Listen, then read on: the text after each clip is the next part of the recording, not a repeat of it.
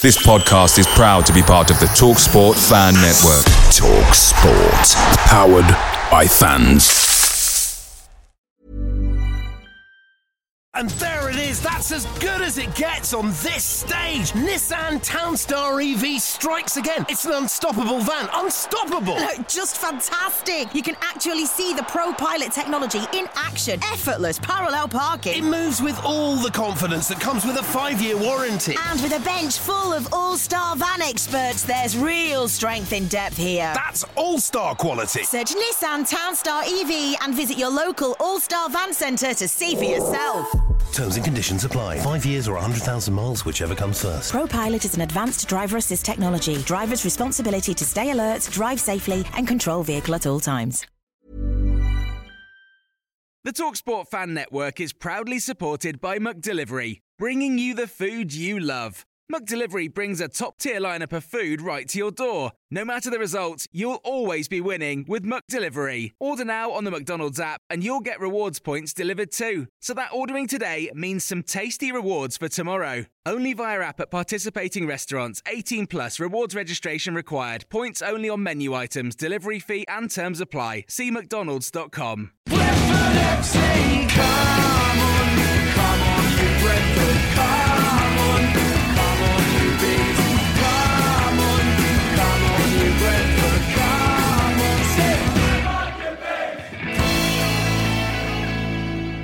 This is the Beesotted pride of West London podcasts. And uh, we're lucky we've got a podcast this week because uh, I was a bit worried because I got a phone call that all our podcast members were going to be on strike today. But luckily, I managed to go around the house, drove around there, dragged them out there by their necks, and I've got them their hair down in the bar, tied up. And luckily, uh, we've got a podcast for you today. Post Burnley podcast, there's lots and lots to talk, so we're going to try and get on here. My name's Billy Grant, and we're here on tour again. There's a different venue again. This is the Hospital Club in uh, Covent Garden. Very nice as well. We've got the leopard skin seats in the background. I noticed you guys have. Off the zebra, zebra skin seats, yeah, as well. We've got a leopard skin seat round the corner. That's right. I'm- I'm- I mean, I'm- I've got no idea between a leopard and a and, and a zebra. But we've got the characters in the house here as well. We're enjoying ourselves and we're having a few beers. We've been discussing all sorts of industrial action tonight. I've got my man Savvy Bee in the corner here. Savvy, how you doing? I'm fine, thank you, Bill. Uh, uh, the hospital club is very, very nice. If anyone hasn't been here, I especially like the topless waitresses. Very, very keen, very keen. Thank, thanks for bringing us, Bill. That's right. Savvy, you, you're lying actually, aren't you? Uh, yes, I'm lying, uh, but it's, it is very nice. It's- it's- oh, shut up, Dave. Yeah. listen, listen. We got uh, also, as we say, we always like to put our arm out and try and get some guests on. And we've got another Beesotted guest in. We like to get different voices on. We don't want to hear the same voices every week. So we got the man. He messaged us and said, "Listen, we want to be on the podcast today. We got Edwood, the Headwood, in the house today. The Headwood, how you doing?" Oh, very well, Bill. Thank you very much for the uh, invite to the lovely hospital club and its champagne bars and leopard skin, oh, zebra skin chairs.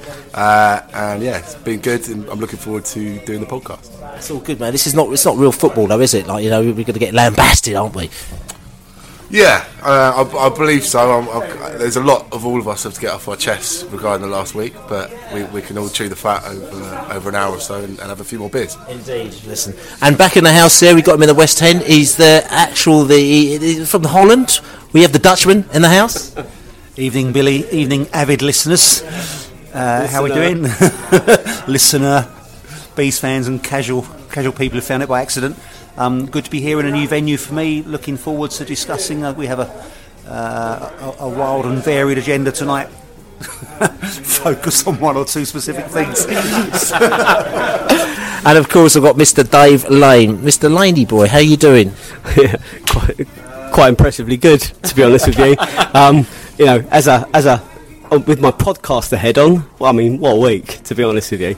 You know, you've got Tarky going on strike, and you've got that idiot Durham doing his idiot Durham thing. And uh, today I met a hero of mine. I met Martyn Ware from Human League and Heaven 17 for a kind of a product a project that I'm doing with Bill.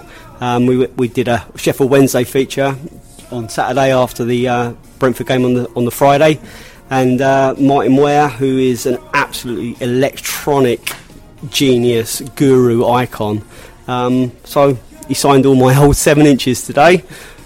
Se- m- b- Lane, Lane, Laney's, Laney's seven incher. It's uh, let's talk Laney's seven incher on the Beesotted podcast. Listen, moving swiftly on. Anyway, listen. So this is it. We've got lots and lots to talk about. So we're going to come back to all this later. But first of all, we want to cast our minds back to a very dark night. It was a Friday night. It was cold. It was cold, and uh, basically Brentford had 11 players out on the pitch. They should have had a different 11 players, but unfortunately, one person decided not to turn up. We'll talk about that later. But instead of us talking about this now, what we're going to do is we're going to go back and listen to what the fans had to say in the pub after the match when we played Burnley on Friday. Yeah. I think first half it was like, well, it was the ultimate game of two halves, right? I mean, Burnley came out, we played with respect, played Joffa Park in the first half. No, no, no, we, we know that for a fact. Second half, sat back, very typical Dyche performance.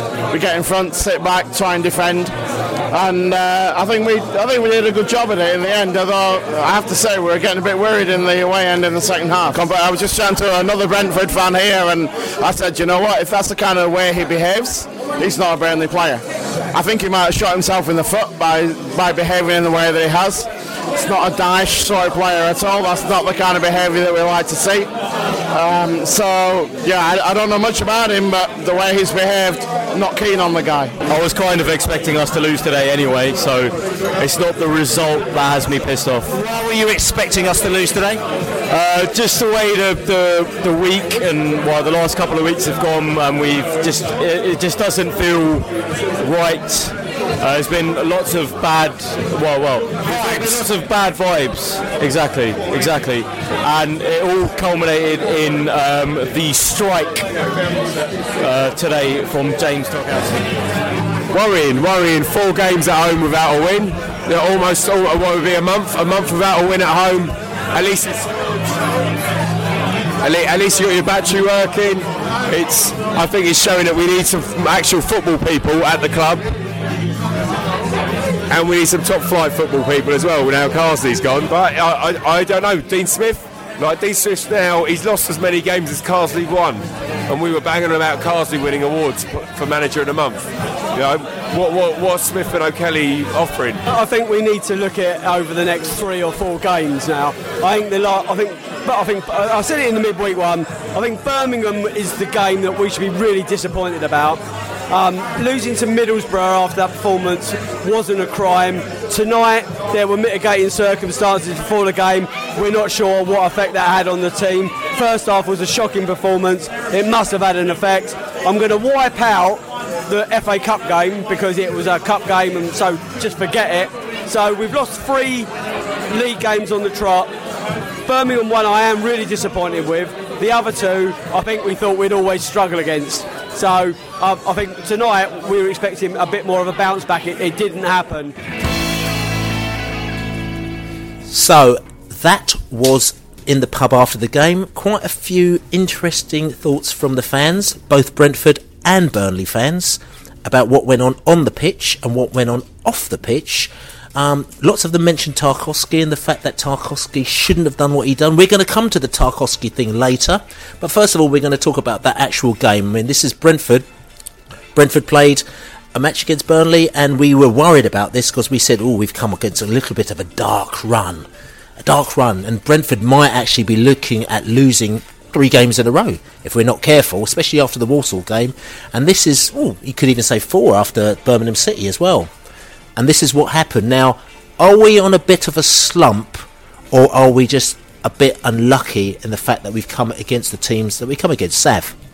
I think it is a bit of a blip because if you go back just three days before that, you've got the Middlesbrough game where we played really, really well and we lost, but we always lose to Middlesbrough. But I thought we played really well then. Uh, Burnley was another matter. Obviously, something had happened. Uh, first half, we were really, really dreadful. Everyone knows we were dreadful. We we let in three goals, but we, we were just being hammered for the whole the whole half. Second half, we played better, but that's probably because Burnley just eased off a little bit, and you know we we were we were sort of trying a bit more.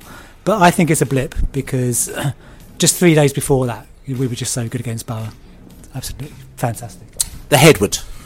Yeah, I mean, we were we were excited after work. Well, I was excited after work. Uh, kind of heading towards home and then on to Griffin Park, having a normal pint in my normal pit stop down by Strand on the Green, and then the the uh, issue that shall not be discussed for a moment uh, came up, and it, it put us on a dour mood. Uh, and then headed over to Griffin Park for a thoroughly, thoroughly unforgettable first half, where the probably the best thing was seeing uh, Billy the Bee dressed up part Eskimo uh, in, a, in a face mask, walking over, having a good chat, and, and kind of being disrupted by the football. But My Jihadi B outfit, you mean? yeah, Jah- Jihadi B, that that was that was fully happening at Griffin Park. I, I think of it as more cross-dressing. Uh, yeah, um, I, I, as as Sav said, I think it was it was not a slump we're having because we played so so very well against Borough and very lucky. Uh, so yeah, we're getting over it. We'll, we'll, we'll get better. Dutchman, I mean, Burnley are one of the sides that they all cited as being, you know, automatic promotion favourites this season. Did you see that in them when they came down to us? Yeah, they, they looked a good team. We knew they would be a good team, and with the money they've spent and the players they've got, then clearly they, um, yeah, there was always going to be a challenge. We knew that. I think the disappointment was after Tuesday, where we all accepted the defeat was possibly unlucky and a few lessons to learn. That the the first half against Burnley was was poor, and regardless of any of the situations about he can't be mentioned for 20 minutes, um, you know, the performance on the pitch just wasn't good enough. Um, you know, I was also excited leaving work, particularly as I left work about half past 12 uh, at lunchtime. And yeah, when I got there, you kind of the, news did change it, but that, that shouldn't excuse the performance on the pitch. We just didn't get going. That being said, Burnley looked good, which was your original question. Three cracking goals for those who've seen them again. You know, there were three good finishes. Very, very good. You know, quality finishes and show kind of. Yeah, sometimes the luck goes against you. Sometimes just the better team scores. Second half, I think, as Sav said, we were much better. But by then, yeah, the damage was done.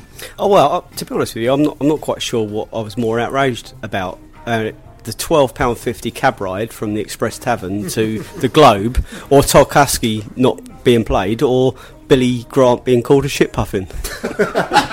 I, I, I would like to say that I wasn't actually called a shit puffin. I think it was Tarkowski that was called a shit puffin, though, wasn't it? Well, I think Sav just called you a shit puffin. Anyway, we won't go there. But, there's, but coming back to the game, uh, Andre Gray, though, you talk about Andre Gray. Andre Gray had a few chances and he didn't score. Does this mean that he's rubbish?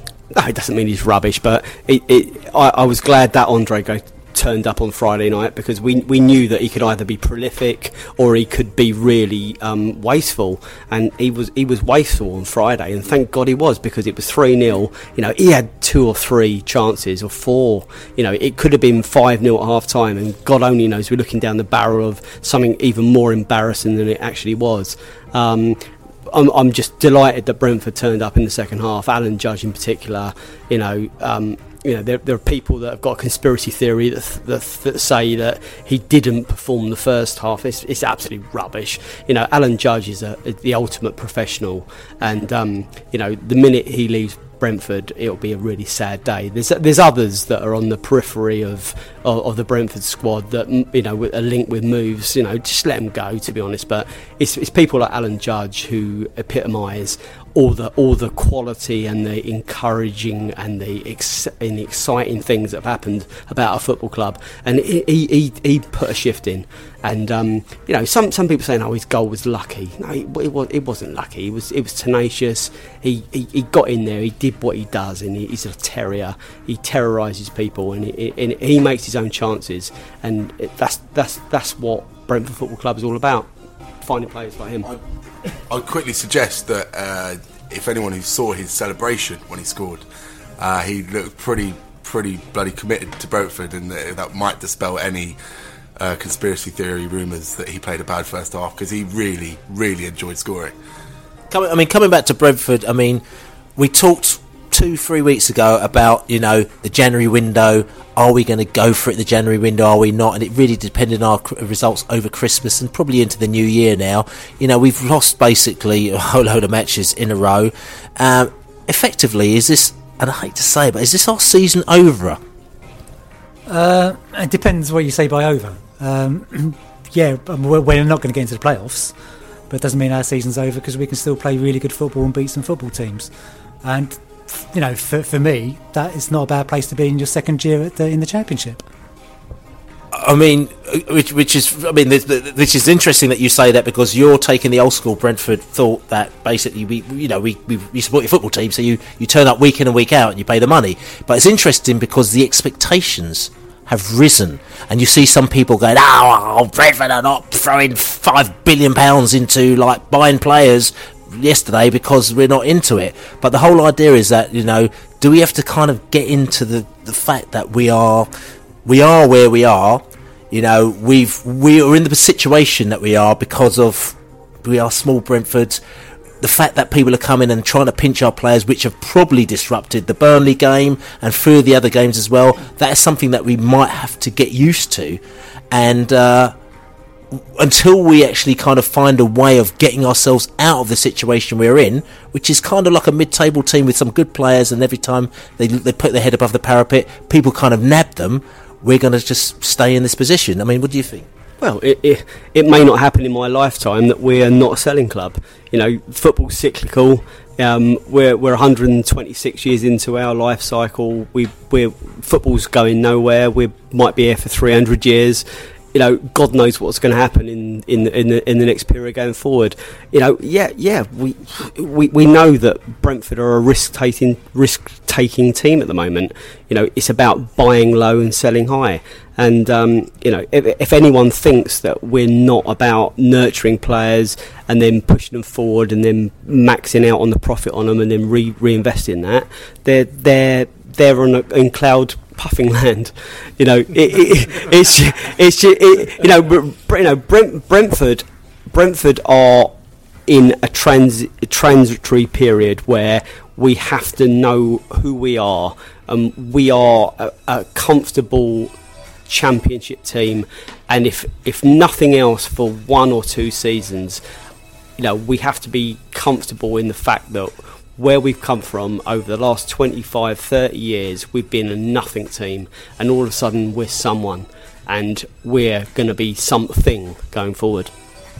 Season over depends on what your expectations were as well at the start. I mean, if you thought you're going to be comfortable mid-table again, most people would have probably taken that with a realistic bent. I mean, uh, we mustn't also forget that the two teams we've just lost to were probably two of the top three or four teams in the division. I think no one would doubt that Middlesbrough were going to be, you know, probably top one or two, and Burnley aren't going to be too far behind. So again, it's it's harsh just judging on those. There's probably some more disappointing results just prior to that, where we've given away late goals that we all said, you know, we, we didn't mind as much because we were chasing the game trying to get the points. So is the season over? No. Can we get to the playoffs? Possibly. Will we? I don't know. I think what we must remember is we got the best part of 11,000 there on Friday night for a live game on TV. And Tuesday night we had the best part of 11,000 after a disappointing cup defeat on the Saturday where we got the best part of 9,000. They're, they're three enormous crowds and kind of, you know, acts of support from the fans who are coming out to watch this because it is entertaining football to watch. The Middlesbrough game was a great game to watch. Burnley was an exciting game to watch, albeit a disappointing first half. And I think fans, the majority, buy into where we are and the level that we're at. We're, we're, we're punching above our weight, we're being comfortable at where we're at, and we've got our sights slightly higher. We may not get there this season, but I still think we'll have a good go. Okay, so interesting, and you're talking about sights slightly higher. I think we'll move the subject on now to somebody who maybe have his sights slightly higher than Brentford. We're going to talk about Tarkowski and exactly how he's dealt with this transfer situation. You get a job, you sign a contract, you paid lots of money, and then one day you wake up and think, tell you what, I don't feel like going into work today. Why? Because somebody else wants to employ me. So, I'm not going to go to work. I'll just sit at home and watch the television, have a couple of beers, call a couple of birds, bring them around, have a bit of a laugh. Because that's what I do, and I've been paid lots of money. Oh, hold on a second. Shall we talk about Tarkowski as well now?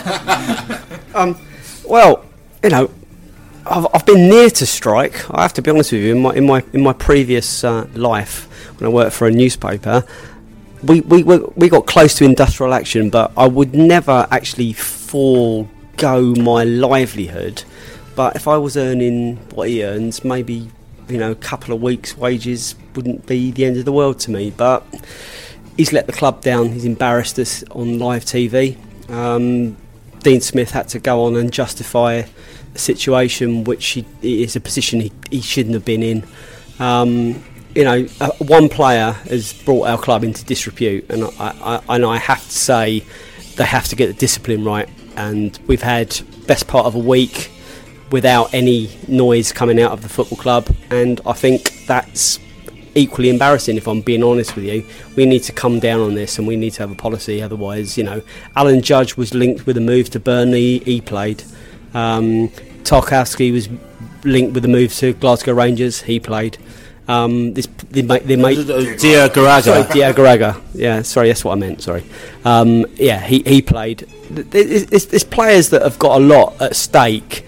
There's, there's vested interest and there's a lot there's a lot of money a week in, involved in this. And I, I know I'm not I'm not belittling that there are big careers and these players have got to earn the money when when they can, but they're signed to Brentford and Brentford fans and Brentford Football Club.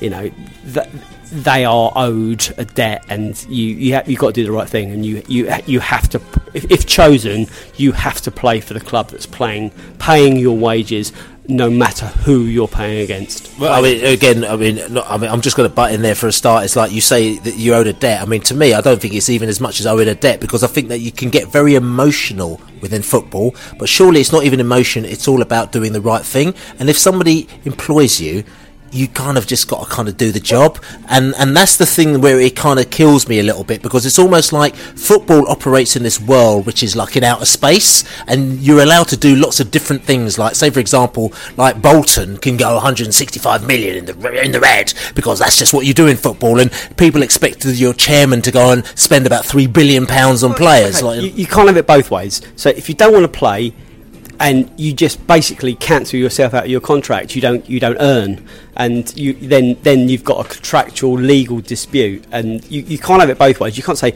I choose not to play in this game. It's it's, it's farcical. It's absolutely farcical. You know, uh, Austin at QPR. You know, he, he, he, he didn't he didn't go on strike. It, it was clear that he was going to get a move away from QPR, and he, he just played the game. And you just got to do what you got to do. It's badly misguided, badly. Okay, I'm going to say, I mean, we're going to talk about Adrian Durham even more, who Adrian Durham is the Talksport presenter. He's also a Peterborough fan who, who just doesn't like Brentford. And he wrote an article in the Daily Fail um, which said about the fact that Tarkowski was right in making the move, or that he did. Because at the end of the day, is that he's going to move to a better club in Burnley. And why should he move to a club which basically would be taking points away? Brentford, if Brentford won, they'd be taking the points away from a, a potential new team who would be going to get promotion. So why should he be doing something like that? To me, it was it's the most ridiculous argument that I'd ever heard. But to be honest with you, he put that argument forward as well. But he also put the argument forward saying. Tarkowski's a human being. I mean, at the day, you cannot help his human being feelings, and and and if he feels that it's not the right thing to do, you have to respect that. Now, Dutchman, I've, I've got to ask you. let- Let's let's put our sort of kind of like let's put our sort of middle head. Let's let's put our emotional Brentford heads on. Let's put your other head on to say, look, maybe Durham's right. What do you think? I think Adrian Dum Dum is completely wrong with what he says. I, I just can't. I've looked at it from all angles and looked at whether you can see the good and the bad. I think the only thing you can possibly say is maybe the reactions over the top, which, I- which I disagree with. But you could. Which reaction? Sorry. No, you, you could say that the, the punishment, the sacking, that bit maybe is over the top. You could say, but you cannot say that what he did was right, whatever your views on the punishment are. You know, football contracts are different from the rest of the world. You, you, you sign a two, three, five year contract. Most of us are on ongoing employment contracts where, you know, it's, it's a different scenario. If you get sacked as a football player or a manager, you get paid off to the end of your contract. It's a different world. It's a different legal world. He's on a three-year contract and he's not even halfway through it. He's paid good wages to play. You can. It's not even as if Burnley have made an offer that's anywhere near the valuation. You know, he's not agreed terms. He's not at the end of the you know the, the negotiation bit. If it was that they'd agreed numbers or they were close, you could understand it. They're about sixty percent adrift if the numbers that I've read. Okay, o- okay. So let me be devil's advocate, and I'll say, well, I'm, I'm, I'm Tarkowski, and, and you've you've put a figure on me that's far too high. I mean, I should be leaving, but you've just you said I'm worth eight million pounds, and, and I'm not worth eight million. I'm only worth two million pounds. So what's the matter with you? I don't think it's fair. I'm not going to play anymore because you're just holding me back. It's a restraint of trade. So who's, who's going to pick the teams every week? You go down the Adrian Durham uh, you know, attitude is uh, players just choose every week when or when they want to play. So when Burnley next week say, actually, we're not going to pay the rumoured four or five million pound for for Tarkowski, you know, we're going to pull out of that bid, and all of a sudden Sheffield Wednesday come in, or you know Ipswich come in, or someone else, and then we play them next week, and he says, I don't want to play against Preston because they're interested now, and it's just seven clubs interested in me now. You know, it's not like it's advanced terms. It's not like we're close to a deal by all accounts. The numbers are so far adrift. You have to play. Otherwise, players will pick the teams and pick and choose the games. You know, you, you can't have that situation. I was, I was having a good think about it, and I mainly on, you, you have that kind of hour to yourself on on your way to work in the morning. Uh, would, would I be able to turn up to work and go, oh, actually, I don't fancy it today. Uh, I want to move somewhere else? No, I'm contracted to do so. Uh, do I have personal issues, which seems to be a big point of the Tarkowski issue? Does he want to move back north? Is his is his mum possibly unwell, which was mentioned? Uh, you are still legally contracted to the football club that has been paying your wages. Now, maybe there was there's ways, there's a hundred ways you could go about it. The way he went about it was not on. End of story. Um, Adrian can shit Puffin away, and, and and Tarkowski needs to needs to be punished in some way that needs to be addressed by the club. Now, whether the club makes that public, which I don't think, I think they've suggested they won't. Um, whether he should play for Brentford again is a different matter, and I'm well open to discussion on this. I, I, I don't, I don't think he should personally, but do we let him play another couple of games to make him raise his, his value up another million and then go? Uh, I, I'm, I'm open to be honest.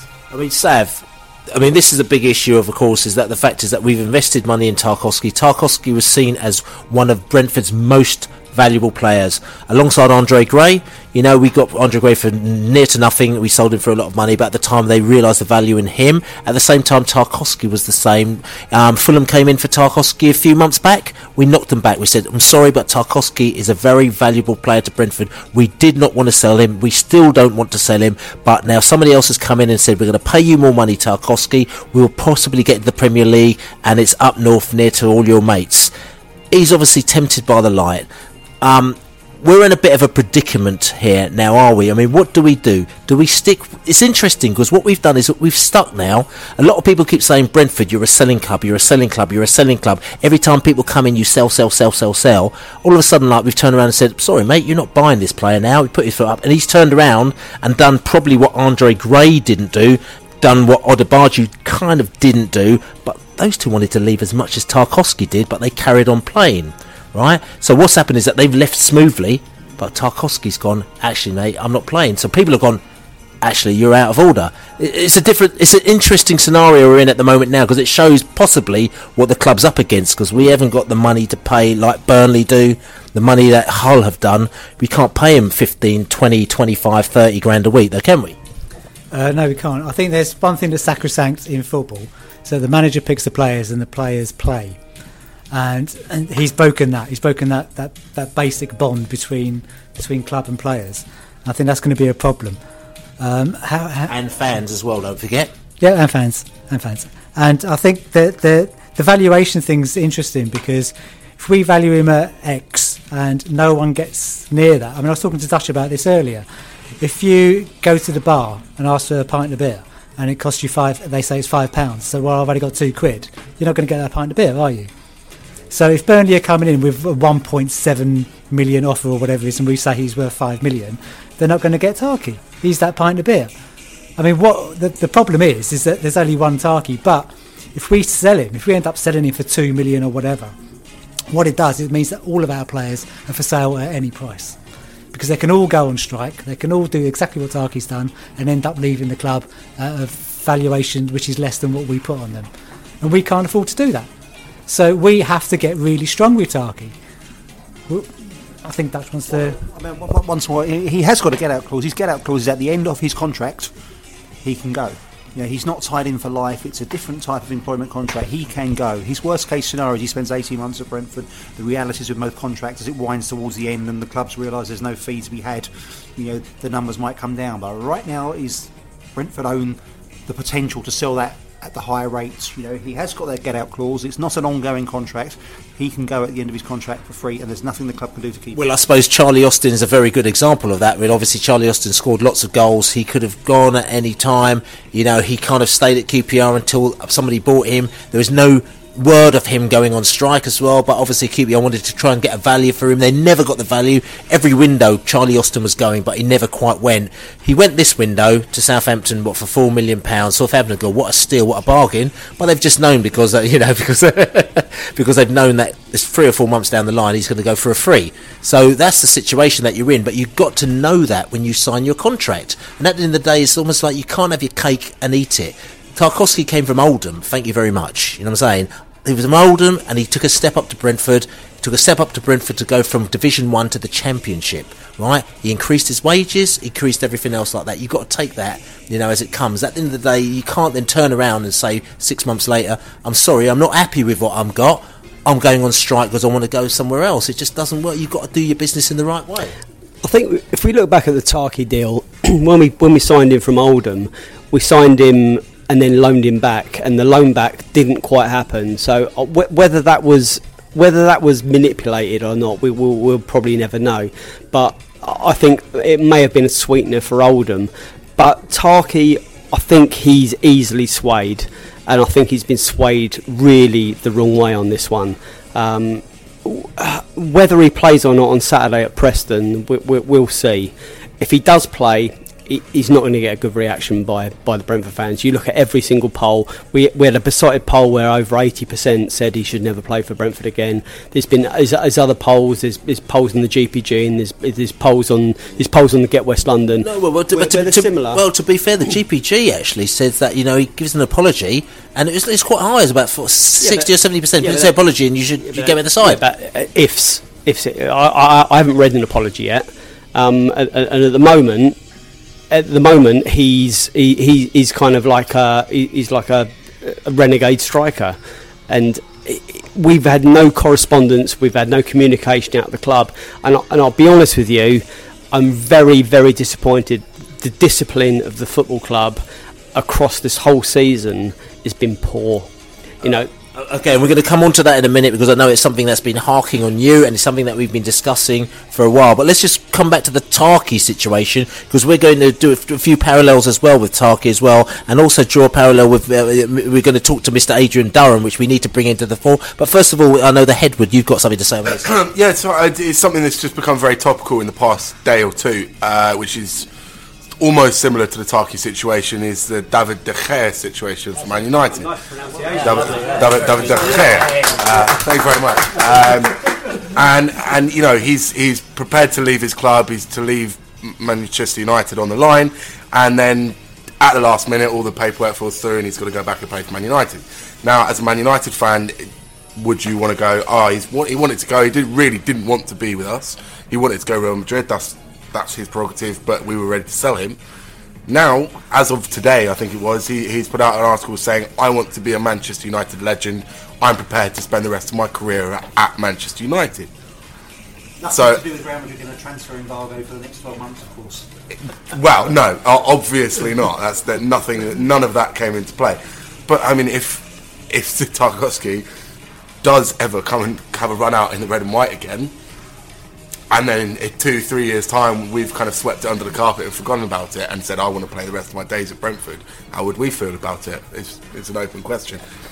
I mean, again, this uh, um, and that's a, that's a very good question because the thing is, as, as football fans, um, it's probably different for Tarkowski because he plays in defence. But it's interesting because if Tarkowski was an attacker and he did that, If he was a striker. if he's a striker, offensive, not defensive. Oh yeah, I'm sorry, I'm sorry, guys. You know, yeah.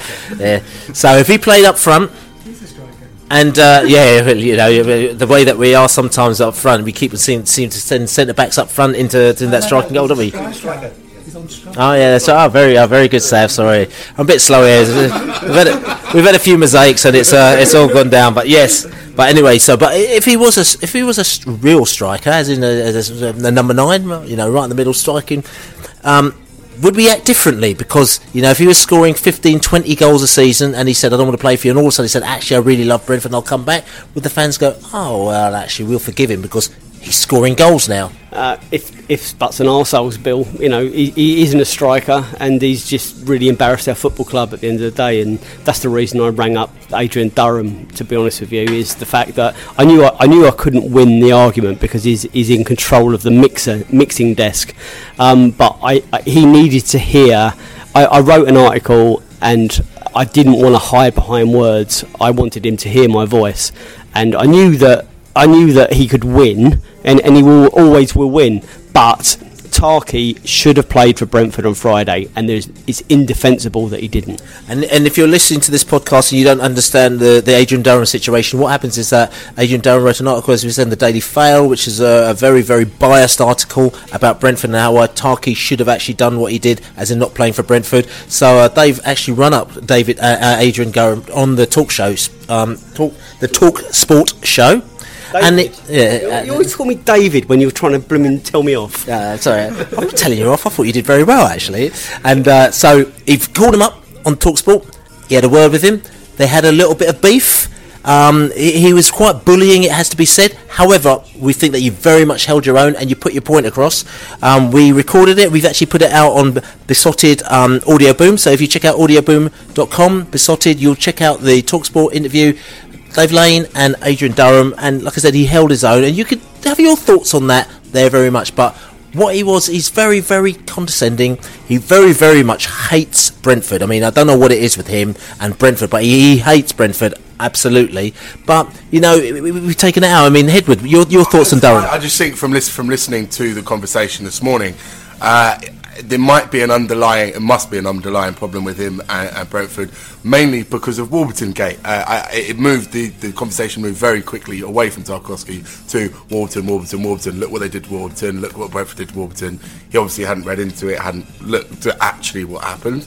But it, it just seemed it moved straight away from Tarkowski, and it seems an underlying problem with him. I, But again, you know, if you know the history, because we've got we've got history with Durham, and it goes to two years back, where two years ago he was calling us Loanford because we had loaned too many players out, as far as he was concerned, and in effect he was slagging off Warburton for bringing in loan players into his side who were successfully negotiating their way to promotion from Division One when his team Peterborough were doing nothing. So he was spending his whole time berating Brentford and Warburton. So you could sh- see where he is. He's not consistent. It's like one minute it's like Warburton is absolute nonsense and he's just got this really rubbish strategy, and now he's an absolute god. So it's, it, if you get time, just listen to this this because it is just one of those things where it's only about eight minutes long and is absolutely ridiculous. But like I said to you, Adrian Durham is one of these people who's he gets a national voice and he says certain things about our club where the thing that annoys us is that if you're going to say something, just get your facts right. His facts aren't right. They're all over the place. They will change next week or the week afterwards. He seems to be a little bit rattled because, I mean, we've been busy all afternoon and we quickly just flipped onto Twitter this afternoon and it's gone a little bit berserk where Durham just keeps going, "Ooh, these Brentford fans, they don't know what they're talking about. Right, you know? I, I have to say, I mean, uh, you know, and I, he'll love he'll love that I've said this, but just the use of the word shit puffing is, is, is, is something that I, I, I can't condone it, but But where did it come from? Sorry. well, it's just it's, it's a, a term of derision towards his poor journalistic. And where did it come from? I mean, oh, I, I God, how? Where did shit puffing come from? Well, some- some- God, God only knows, mate. Some- somebody- Christ some- knows from some dark corner of someone's mind. But I just love the term shit puffing and the word and and it being correlated with Adrian Durham.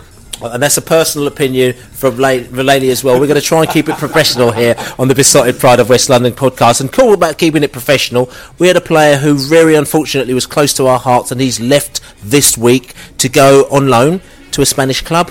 We talked, we discussed him last week. I think um, Jota, who we love him, scored a goal in the last minute against Fulham. Scored a goal in the last minute against Fulham again at their ground. Scored a goal against Fulham this season, but it wasn't allowed. I mean, he loves scoring against Fulham, but unfortunately, he's back to Eibar. Various reasons, personal reasons.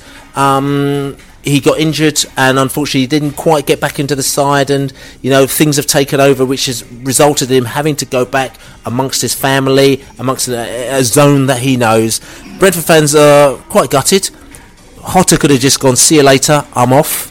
But however no he didn't. He took probably the exact opposite point of uh, uh, uh, way of approaching it as opposed to maybe a player like Tarkowski or anybody else did didn't he? Well Yeah.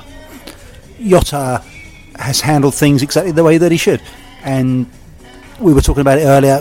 I, I, need my heroes at Brentford. I love, you know, you see people like Owusu come back at the weekend. If you if you start hating everybody that leaves, or everyone leaves on bad terms, you don't end up with it. You know, there's no 150 years of Brentford because the last 25 years you just write it all out. You know, Jota's Jota's statement you know, brought tears to Brentford fans' eyes, and actually, you know, he, he he's gone. He, he's he's leaving us. He may come back. You know, you can argue whether the year extension is anything other than a you know, it gives us control of his future if he goes over to Spain and becomes a big star. You know, were, were that to happen, which he's more than capable of doing, we own him. You know, we could, you know, we will benefit from a transfer potentially. Whether he comes back, I, you know, I have my reservations. I'd love to see him back. Part of me actually doesn't want to see him back. It's quite nice to park a hero, freeze it, leave on good terms, and. Oh, oh, oh, um, I mean, what is interesting as well is the year intent, the, the year extension in principle, he didn't have to do a year extension. Again, if you think someone like Tarkowski and you say, look, listen, mate, you know, you've been out for six or eight months and you haven't played and, you know, we've got to get you playing, so you want to go and play, so we're going to send you over to Spain. Um, he's gone over to Spain and said, look, you know, I really love Brentford the way they've played. And, and he said, I'll sign another year, which basically gives us a bit of time to actually potentially, if he's going to go, maybe get a bit of money for him as well, because we have invested in him. No one knew about him. We put a bit of time and money into him, and all of a sudden he's a star and people are into him. Again, one word sums all this up. Manners. Manners. Manners. Manners. Absolute manners. You treat people how you want to be treated yourself. And uh, Jota is an absolute gentleman, and there's no one that will not wish him his partner, their newborn baby, every single second of love and respect. And if that has to happen away from Brentford and our part of Middlesex, then you wish them all the best will in the world. And if he comes back to us, then we're welcome back with open arms. And it's how you in life you have to conduct yourself in a in a, in, in a in a magnanimous way, and he's done that. You know, he brought, he did bring a tear to all our eyes in that letter. He knew, we knew what Brentford Football Club meant to him, and if he has to go back to Eibar for six months, twelve months, eighteen months, with a possibility of him coming back to Brentford in the in the promised land of the Premiership, then so be it, and we'll welcome him back, and we will love him still. And if he doesn't, then good luck for the future, mate he's a he's a class act both on the field and off it, and he gave us a beautiful year, a really really beautiful year, and uh, I mean for for different generations, you know th- th- this is going to be there was ten thousand die-hard Brentford fans saw that year of Jota, and they'll remember it. And how many people saw that year of John O'Mara? We still remember John O'Mara, 43 years ago, something like that. It's incredible, you know. And, and he's he's he's our generation's John O'Mara. I mean, again, it's, it's interesting because again, as football fans, you can see the way that the, the, empathy. I mean, there's like you know, again with Tarkowski, very spiky and like you know, almost like getting defensive because you're almost like you're defending your club about the way that you feel your club should be treated. Like you know, whereas you feel that you know with Jota, he's not taking the piss. And I think the thing about with football fans is that you just basically don't feel that you want people to take the piss out of you. And you might say it's inexperience because you might say Tarkowski's young and he's done something and his agents told him to do something. But the fact is, you've it's almost like you've got everyone's got to understand all the different elements of the football, right? It's about the fans, about the owners, about the, the people that work at the club, everybody. And the fact is that I think that maybe the reaction that's come out of the Tarkowski situations might have been a bit of an eye opener. I think the small point for me is the fact that King Jota has treated us with such respect allows the club to give him back something in return. You know, the club in answer, the club didn't have to let him go away for 18 months. You know, he's also under contract. It's that give and take, that backwards and forwards bit, because Jota's behaved the way he has and extended his contract and done everything properly and with manners and respect. The club's then able to treat him in a different way and offer him the, you know, the, the trip back home that he needs to do it. And that, that's the whole point. It is a, it is a working relationship with a, uh, an employer and an employee, and it, the way that he's handled it enables him to been given the freedom to do it, and that, that's the way that things should be done. It's that simple. It's buying in, it's buying into the same mindset. You know, you, you, you, it's almost like a union. When, you join a club like Brentford, you, you're, you're buying into or you're you're signing into a, a, a, another entity, and you know it's not it's not quite collective bargaining, but but basically, you know, you are joining Brentford for the betterment of Brentford. You know that it's a stepping stone for you, And if you play well, they'll sell you on and, and they will respect you as a player. Where it doesn't work is somewhere like Tarkowski, where he's he's undermined that and, and, and he's and he's completely said, well, it's all about me. And I'm not saying there's no way back for him. It's it's a difficult way back. Uh, it's, it's been said a hundred times that uh, just on on the notion of Jota leaving, and we're also disappointed that he's leaving. We, we, we love him and we, we wish the best for him, and he handled himself like a complete gentleman. But at the same time, he is the perfect example of this wonderful statistical model we've got that nobody knew who he was when we bought him. Nobody knew who he was. We threw him out in the championship slowly, and then he just started getting game after game after game. Became a fantastic player, and will become will go on to do fantastic things. So, it, does it does that then prove as a perfect example to the statistical model works? And I think he was our uh, he was our kind of asterisk next to the name for for, st- for the statistical thing. In, in the same way as Tarkowski is. You know, we, we, we, we picked him out of a, a thousand or a hundred centre backs, and we chose him because of his performance. And he ended up at Brentford, and he, he's moving on. So it's And Andre Gray. and Andre Gray. Yeah, but it's, it's another example of that talent, that raw talent, that, that palpable talent coming to our football club, flourishing, and us moving on. And uh, you know, we, we, we have to become used to the fact that the players that play best for us may not be with us in five years' time.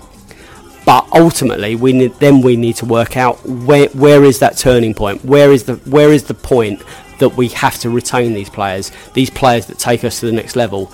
We're we're all learning.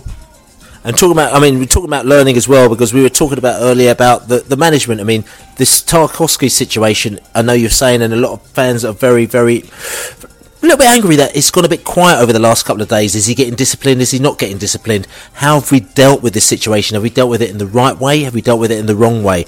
And then we start flipping back to like over the season, we've had Pitchgate situation where we had a pitch where we've had players injured and games cancelled and we had to give fans their money back because they bought tickets for trains and they shouldn't have done down from Birmingham and stuff. like that. And we're just saying that, you know, obviously the club is, is, is still learning and it's embryonic stage, but have we learnt enough over the past couple of months and are we dealing with these situations right uh, uh, this Tarkowski situation is the management have they dealt with it right have they dealt with him in the right type of way uh, uh, is the right type of message going out to the fans about what's going on is everybody happy i mean i'm just i'm just wondering what your thoughts are on this Sav. Well, we've had no message from the club, really. So um, we, we don't know.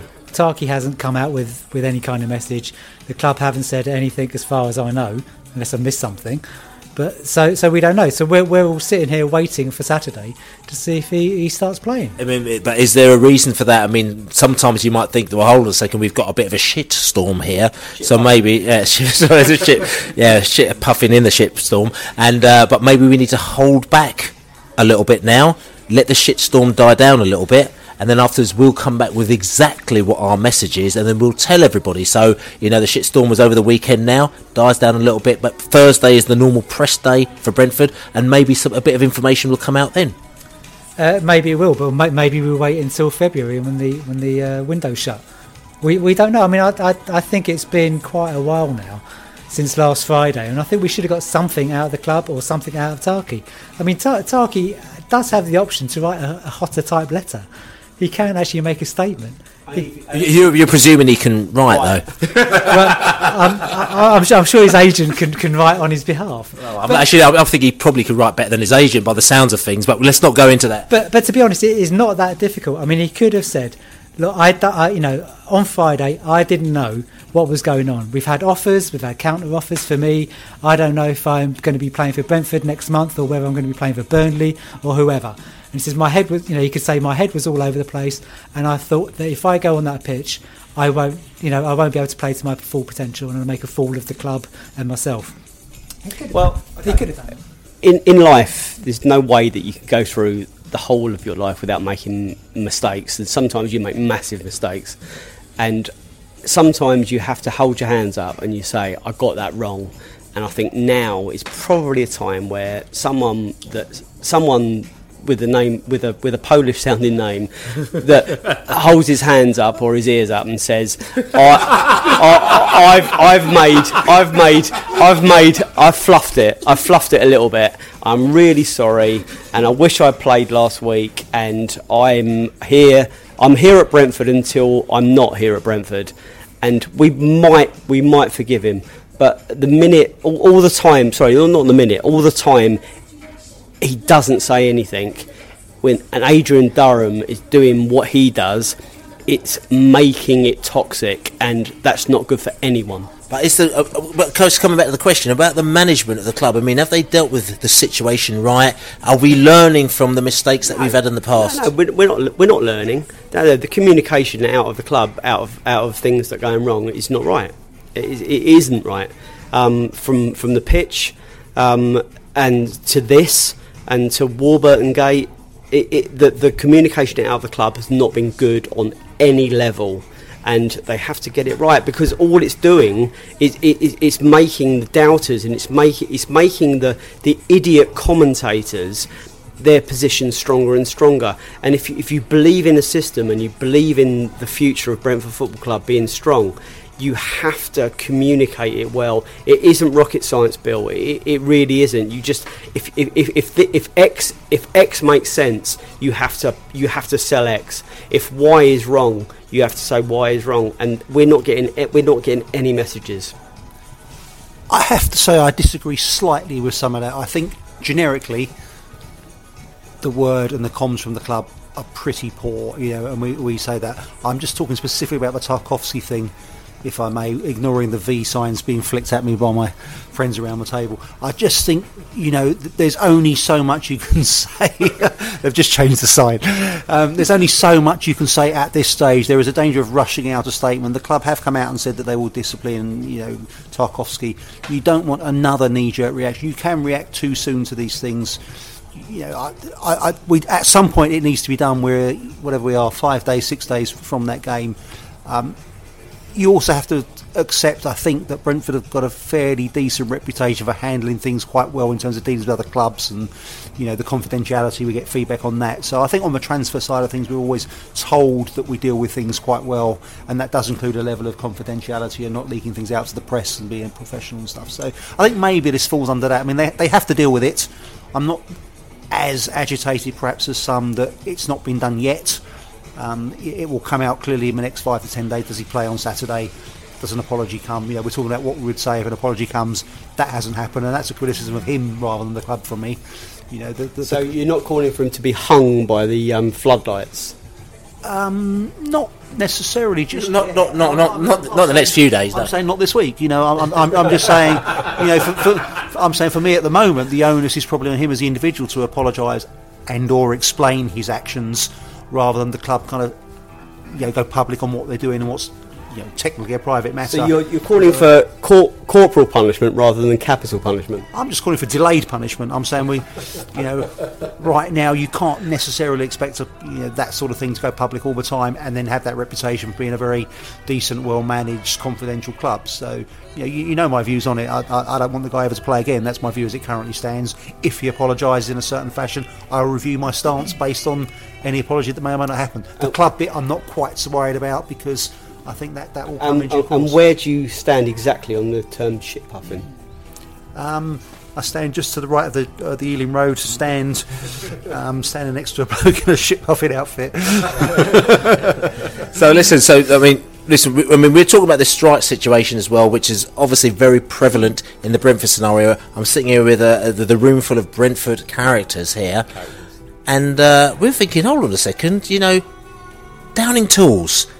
I mean, he's decided to down tools, but surely somebody in the room must have decided to down tools. So I'm going to go around the room here to find out, like, have you ever, you or one of your close mates, or do you know a situation where someone has down tools? Well, I, I, I took, uh, I, t- I did once take secondary strike action when I was at the FT, when I was deputy father of the chapel. And what is secondary strike action? If you explain to people, uh, was when we went on strike in support of someone else that was on strike when we had no mandatory reason to do so. Basically, it's when we wanted to go to the pub for the afternoon. It was back in the 80s, and we could do what you wanted back then.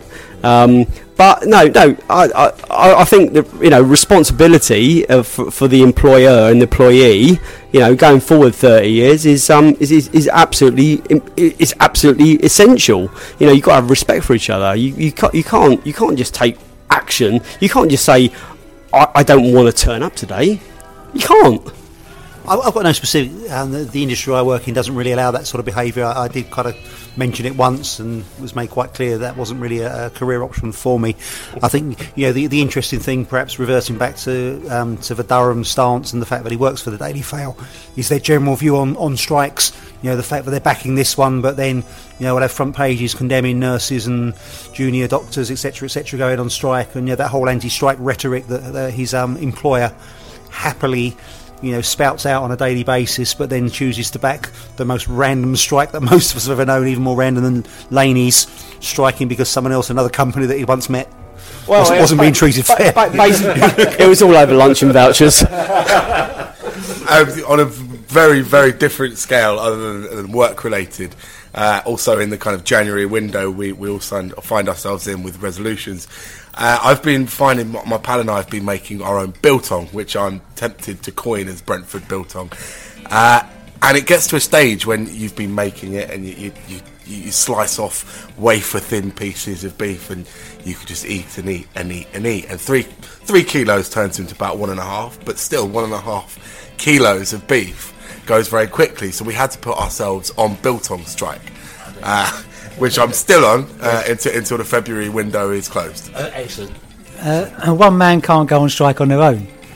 It's, it's this isn't a strike. This isn't a strike. This is just him being a twat.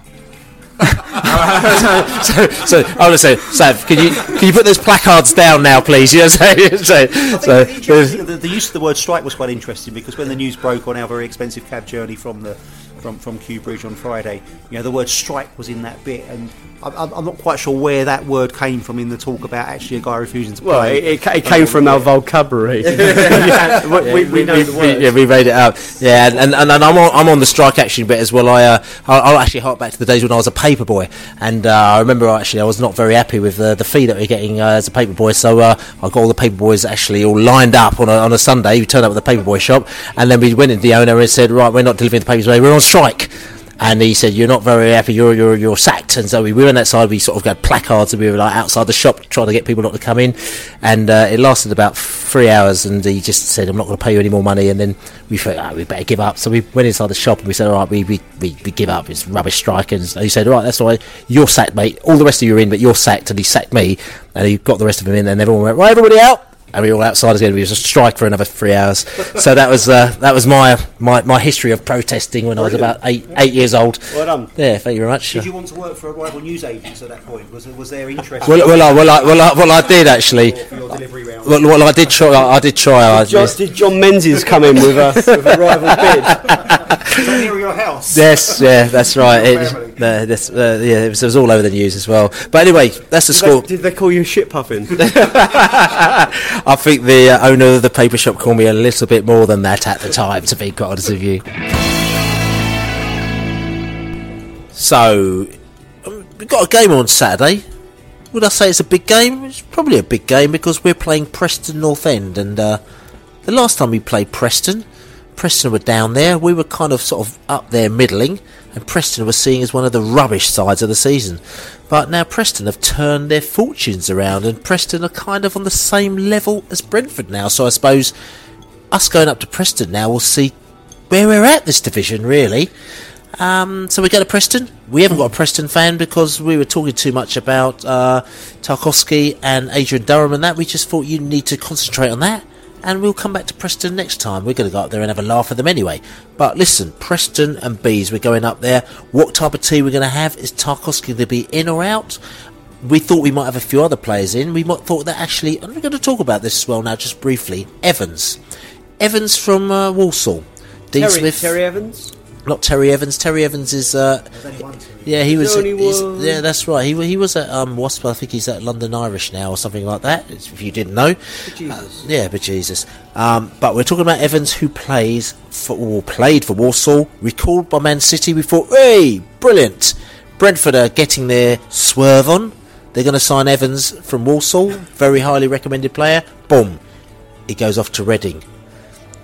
Are are we in a scenario where we're not being proactive enough in getting players, or can we just not attract them? Or maybe did Tarski, Tarkowski, Huskygate turn players away?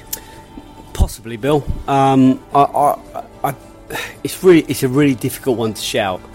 We need to be proactive or reactive in this transfer window. The, the January transfer window only works for football clubs that are in the top six or seven or eight. Outside that, you're going to get you're going to get plundered. Um, we were in a position l- this time last year, and I said it last week and the week before, where we were trying to build into a promotion challenge. We, we chose not to do that for various reasons. Um, this time this year, we're outside the position where we were this time last year, so we're in we're in we're in the old plunder zone, and um, as in we're going to get plundered. Yeah, yeah, we're going we're going to get plundered, and and uh, that's the reason Tarkowski went on strike, and that's the reason Alan Judge is uh, being linked with several clubs. You know, it, it's it's it's a situation we can't change. We can't change the transfer window, but Brentford have to um, have to cope with it, and, and, and I think we need to be buying rather than waiting for people to come along and, and, and buy our players.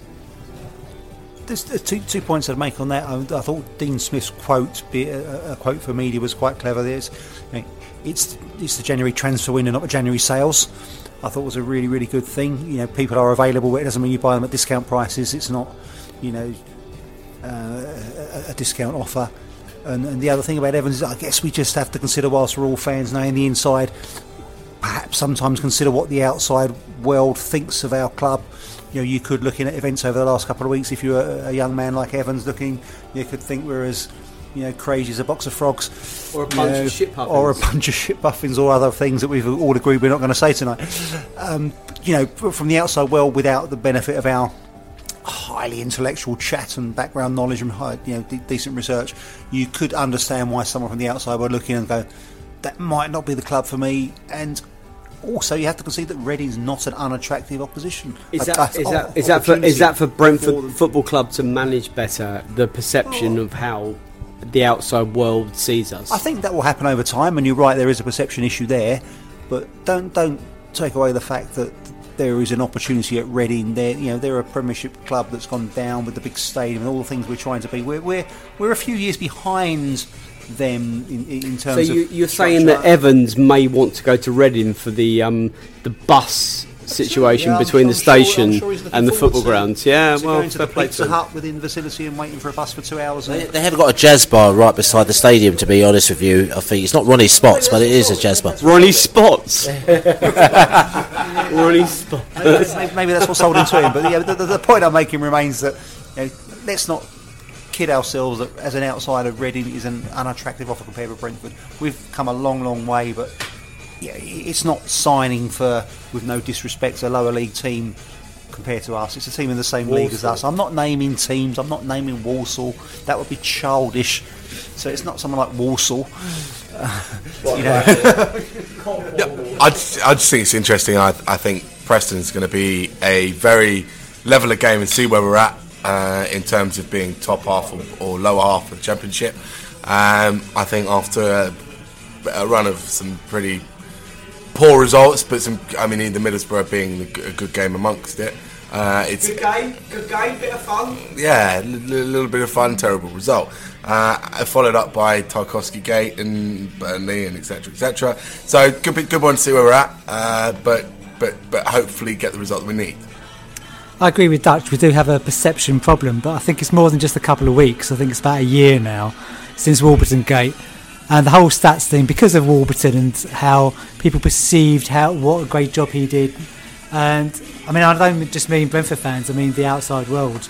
And pe- people have really dissed us. They've dissed the whole stats thing. You know, they- they've they've you know, everything we do gets picked up on, like Adrian Durham or whatever his name is. I mean, there's there's there's that whole thing that just keeps going, and I can understand why someone like George Evans would actually look at us, look at our ground, look look at the amount of fans we get compared to to Reading, and just think, well, Reading.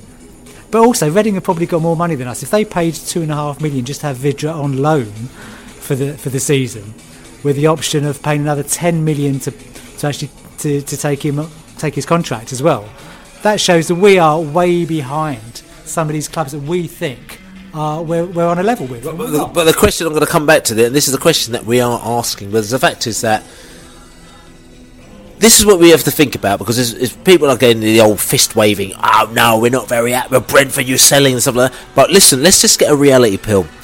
We're in Division One. We've got a new strategy. We've got a bit of statistics. We've got a bit of like natural kind of scouting all going on. We find these players that no one else wants everyone's going. We, we actually spent a lot of time convincing these players to come to us. Apparently, I've heard as well. It wasn't easy, but they came to us. But we thought these players are very good players. weren't getting a chance elsewhere. They came to us. They stuck with us. Got them on contracts for you know a relative period of time. Took us through from Division One into the Championship, but also that momentum carried us through where we did very well last year. All of a sudden, last year, everyone's going, oh, you know, Brentford, they're doing all right, aren't they? Beforehand, people we weren't shit on people's shoe. You know what I'm saying? They wouldn't look at us, but now they're all going bloody hell. So any time, could you imagine an agent now? Uh, Brentford are looking at me. They're looking at him. So they'll go. They'll entertain a player. We want to go and get him Evans for a start. Then he'll go to Reading and go. Brentford are after them. Reading are going. Oh, with Brentford after him, he must be all right. That wasn't happening a year, a year and a half ago, two years ago. So we're in a different situation now where we can't compete because we ain't got the money all these other characters are going on there. They're all sort of saying, "Ah, yeah, Brentford this and Brentford that." But the question I'm saying to you is, I'm not saying, "Oh, boo hoo." I'm saying, how do we deal with that? How do we deal with that situation where dry rise, mate? Dry rise. But how do we deal with it? Though? we, we, we, can't we can't deal with it. You know, but I think what's interesting is we were talking about you know communications earlier and stuff. The world knows about our recruitment strategy. Our world knows about you know the money ball and whatever the lazy stuff. You guys, other clubs are doing some of this stuff to an extent, and you know we say we're not communicating on some levels, but the whole world is challenging what we're doing and gives you know Durham the ammunition to make his puerile. No, no, I mean you're. And that, that's kind of other clubs are doing this. We, we've sold ourselves very publicly in the way that we're doing business. No, they are. I mean, again, we've uh, opened ourselves up in, in some ways to that. You know, with the fact we're attracting players, we're still attracting promising players to grow and develop, as we talked about earlier, in terms of the Jotas and Tarkowskis, Tarkowski, and, and all those people, and that's still our model, our model, you know, we haven't really brought in any experienced pros or anyone that we're trying to bring in. We're still going, let's bring in people in and develop them. That's the, that's a great model for me to do it. But it, well, risk risk is a is a big part of this, and, and, and the perception in, in terms of what we're saying with Evans, as an example, I still think the outside perception of our club is probably not as we see it as you know, insiders with a decent amount of knowledge and I, I, th- I think I, I think there, there's a problem with having to get it right every time which we, we, we, we need to get beyond. We, we, we're not every every signing that we make isn't going to be correct one. Every signing we make isn't going to be first team. Uh, yeah, you know, we, we're gonna we're gonna try things out, and things are gonna work, and some things are gonna fail. And as Brentford fans, I think you know if you're going to buy into this, you need to just buy into the the, the, the win lose thing, and, and uh, that, that's not that's not a, that's not an apologist excuse for things not working out. That's just that's just like the way it is. You know, if, if we're going to survive in a in, a, in an environment where um, we're bigger, with bigger stadiums and bigger crowds are going to compete with us. We, we have to be we have to be clever, and if clever is taking a bit of a risk sometimes, we, we just ain't going to get it right every time, and we, we we've never got it right in the past. So how come we? How come we're so fucking? How come we're so like whole? We're so completely and utterly right this time. You know.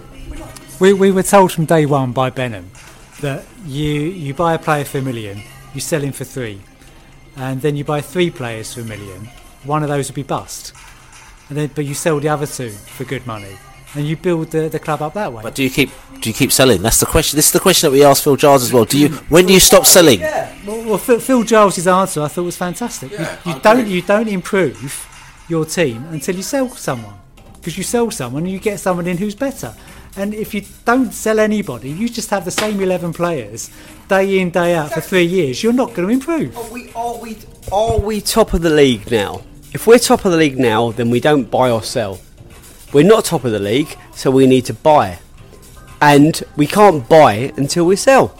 And it, it- it's, it's a clear. I mean, like anyone can see that you cannot improve until you clear out the the players that can be improved. Okay, upon. but, but my devil's advocate is, is that's great. Okay, you, you you buy and you sell, but if you buy and you don't buy right, and then you have to sell, all of a sudden you, you're buying, and then the, the value of the team goes down because the players that you're buying in maybe aren't as good as the ones that you're selling. I mean, d- d- derides the reoffer or not, we've still, it seems, battered off all the uh, inquiries on our players thus far this transfer window. Other than maybe Toombs, who, who who's kind of might have put in a transfer request and wants to go and work with Wolverton, but done so gently and has carried on playing. The- All the bids that have come in for Judge have been battered back off. All the bids so far that have come in for Tarky have been battered back off. And Dean. Uh, so, I mean, maybe, maybe Okay, we're not. right, right, okay, but okay, I'm going to give devil's advocate because I've, I've been thinking about this quite a lot over the past few days. And to be honest, we, we're probably not going to talk about Preston at all because we, we have got no idea what's going on there. We're going to talk about our team here, but just talking about this scenario, I'm almost thinking to myself, buying and selling. We've got players who they want to play for you, they want to go, and sometimes I thought, tell you something. Let them, let them go. Let them. We've we've got our, we've got our, we've got our team, and at the end of the day, we want people who want to play for our team. That's how it's always been with Brentford, right? And at the end of the day, it's like if we get to the two or two year cycle where people are going, well, to be honest with you, I don't really like what's going on here.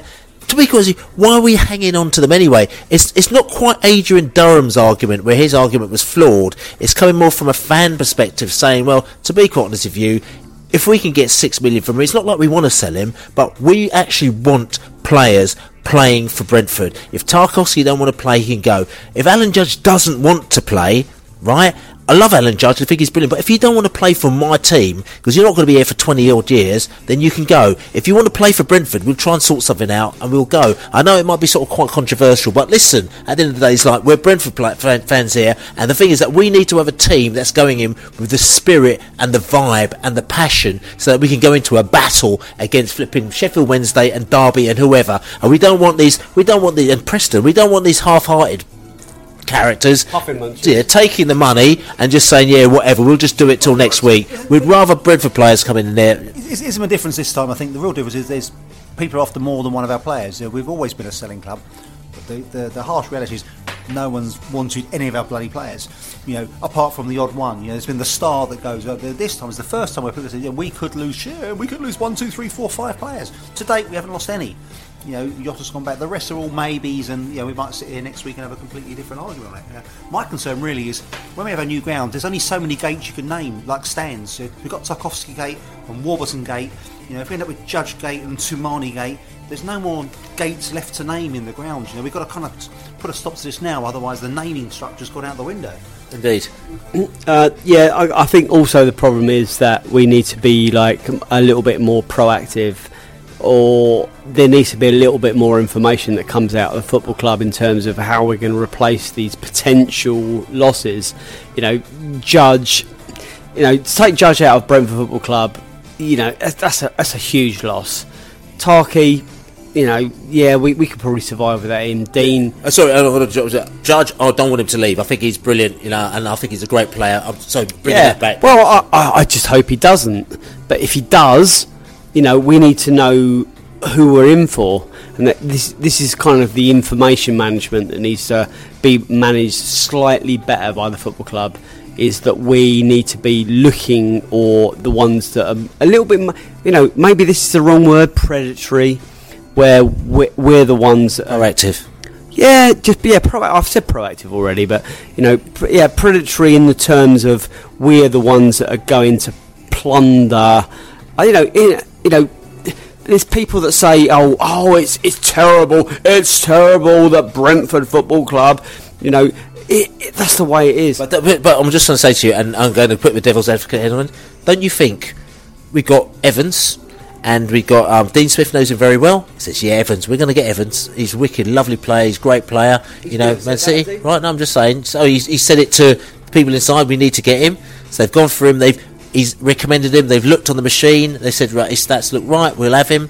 They've gone in for him. What do We've you gone mean- in. what you mean by sorry, they've gone in for you know they, they've gone in for him.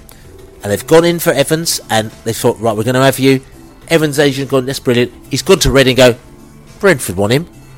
Brent, Brentford want him. Do, do you want him? Because if you want him, it's going to be this, and that's kind of the situation that we're in now that we weren't in a year and a half ago. I, I don't know the answer to that. I genuinely don't know. Um, yeah, I mean, is, is that yeah? That's where we are. What? Yeah, so, sorry, We- I don't know. we we cannot outspend the other clubs, so we've got to outthink them. And whether that's uh, that then backfires on us, and, and when someone's agent goes, Brentford want him, but this means you've got to pay X amount for him, then that's maybe something's backfired on us. If, if we can't then be the club that pays the wages and pays pays the transfer fee that that a player requires, then so be it. We've got to look at someone else. And and, and, and, I have to say, and I'm saying this about the Evans because I'm actually I'm a bit gutted about that because I just thought he was actually I thought he was there and was going to land and was going to come. The information came in and the Evans is going to be there. A few other players as well, and you just realise what a difficult situation we are in, and I think also a transient situation we're in as a club as Brentford, and as what a lot of people say is about finances. Is it the fact that maybe you know it's difficult for us. We've got a wage structure which is quite limiting for us because all of a sudden we've become a successful club with quite a limited budget. So what's happened is that we keep getting our assets stripped if we're not careful. Do we have to look at that budget? This is not our money because you know Matt Benham spent a load of money. He spent 100 million pounds plus, right? So it's a difficult situation. Do, do you put your foot down and say bollocks to that? We're going to have to just look even be more left field about the players we get, which is going to be more of a gamble. I, agree with all that. I mean, I, I don't know the answer. Have, have we got a wage structure? You know, is there a formal wage structure in place? Could you make Yes, there is. Is the answer? Yes, yeah, yeah. Could you make Alan Judge your marquee player? You know, could you sell that to? That? I don't know the answer. Could you make to the rest of the team? You know, do you know what? Judge is going to earn more than you because he is our marquee player. That's going to get you guys up to the level where either you progress to the next division or you get sold on. You know, would, would players? I, I don't know the answer. Again, I'm just putting it forward as, a- as a conversational piece. You know, if if by keeping Judge you get up to the Premiership and then the bonuses and the salaries that go with it and the TV money. You know, if you're a player in the team, if you were if you were Macleod coming as a new one, would you begrudge Judge? No, no, no, no, begrudge Judge. Would you begrudge Judge? That sort of thing. Yeah, is there? I mean, uh, it's, it's a question rather than a statement. But is Uh, there scope there to keep Judge as the prime example that we're talking about and say, yes, we will pay you. We can't quite match what they're offering, but yeah, here's our best package. I, th- I think we're looking for evidence of this kind of perpetual um, re- re- reimbursement, this, this perpetual kind of reloading of the squad, where the evidence is that the the algorithm or the the model or the way that we identify players is going to be continually replenished, yeah, and growing. You know, if we lose a judge, we can re- replace it by someone else, and it's it's the confidence. And uh, you know, even Southampton, you know, Southampton are, are, are the alarm bells are going off down down down at the St Mary's or the Dell, where where all of a sudden you know you've got this kind of this conveyor belt, or it may not be it may not be it may not be ever ending. So you know you you need this confidence where you've got you've got players coming through, we, we haven't got that at the moment. And if we use we, we lose a Jota, where are we going to replace him?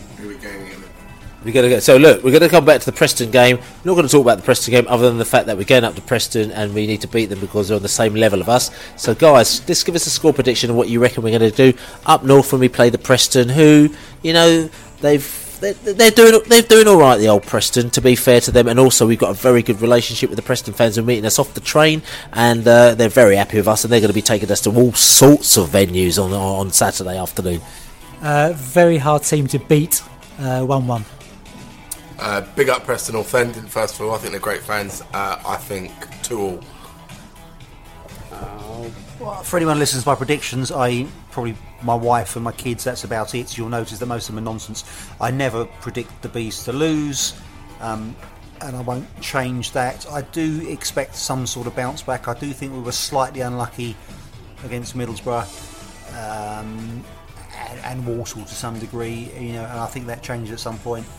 I think we will win one 0 I'm going to come across as some sort of puffin, and um, well, maybe. Um, I don't think we're going to win. I think we're going to lose two 0 And and for me, uh, I'm, I'm I'm not. I don't think the Bees are going to lose. We'll bounce back from this. We're not going to win. I think we've got one all um, in my books here against the Preston North End, but I think we'll have a right good day out as well. Indeed. So listen, it's been the Beesotted Pride of West London podcast coming from Central London. We've had a good day here.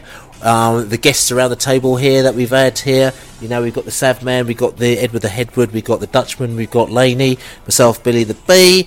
Um, we've had some uh, secret guests here, which we can't even talk to you about, who've been overlooking and seeing what's going on, drinking beer and all sorts of malarkey. But you know, these kind of things happen here in central London, as they say. But look, Preston on Saturday, Bees hopefully going to bounce back. Maybe Tarkowski's been the same. Tarkowski's going to be in if the he team Can be bothered.